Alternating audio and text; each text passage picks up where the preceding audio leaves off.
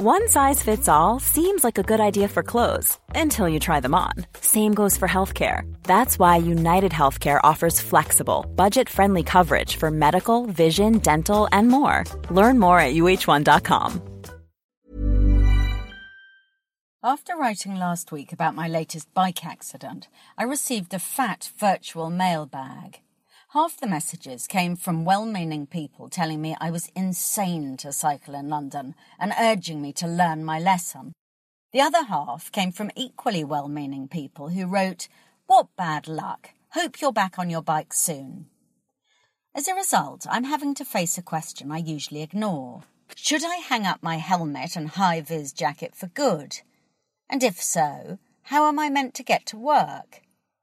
In the past three weeks, I've been experimenting with various ways of covering the four and a half miles from my house in East London to the Financial Times office in Southwark. Tube, train, Uber, feet, bus, and a combination of the above. I've also studied the literature, which isn't especially encouraging. A long commute can leave you angry, depressed, cynical, possibly prone to heart attacks and to musculoskeletal disorders, especially if you travel immobile on your bottom. According to Google Maps, there are various options for my rush hour commute, ranging in time from 31 minutes cycling to 88. After cycling and driving, which isn't an option either as I don't have a parking space at the office, Uber is the next fastest.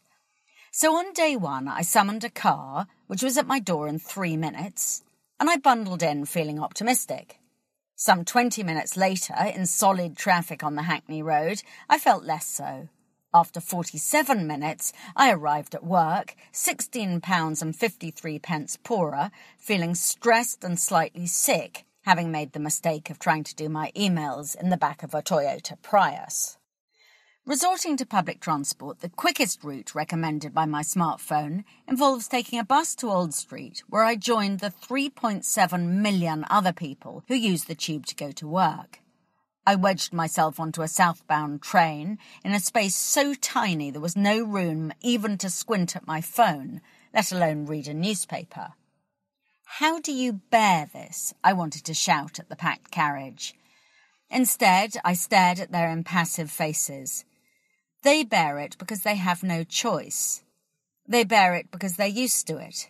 The whole journey took 51 minutes, but felt even longer, as changing from one form of transport makes it harder to do the journey on autopilot, which is the only way commuters cope. Next, I tried the overground train, involving a longish walk at either end. This was marginally less crowded and did not mean going 50 foot into the bowels of the earth. But the human zoo of Liverpool Street Station at rush hour is a downer, and the trains are not very frequent. On the way home, I just missed one, and the ten minutes I had to wait distressed me far more than made any sense. The next day, I took the 48 bus the whole way and sat upstairs at the front, read the paper, did some emails, and then stared out of the window, admiring first the gherkin and then the shard. Yet when I arrived at work 62 minutes and 23 stops later, I felt more like an OAP on a day trip than an eager journalist ready for work. And so that left walking. I set out on a gorgeous sunny morning from my house and arrived at work 83 minutes later, feeling self satisfied and full of the joys of spring. Yet by the evening I'd already lost heart and slunk back home by train. If I had nothing else to do in my life, I might be prepared to spend nearly three hours legging it to and fro across London every day. But as it is, I do. So that just leaves the bike, which is quickest by far, the most pleasant, and almost the cheapest way of getting to work.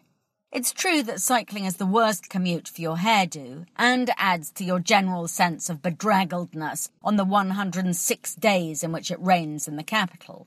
Yet only by bike do you arrive in the perfect frame of mind for working, with senses sharp from having dodged lorries and feeling thoroughly alive. Alas, feeling alive as you whiz along can be followed by failing to be so. And this is what terrifies me.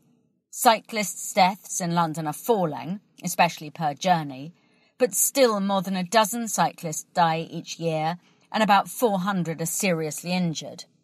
I know to avoid car doors and lorries turning left. I wear all the safety gear.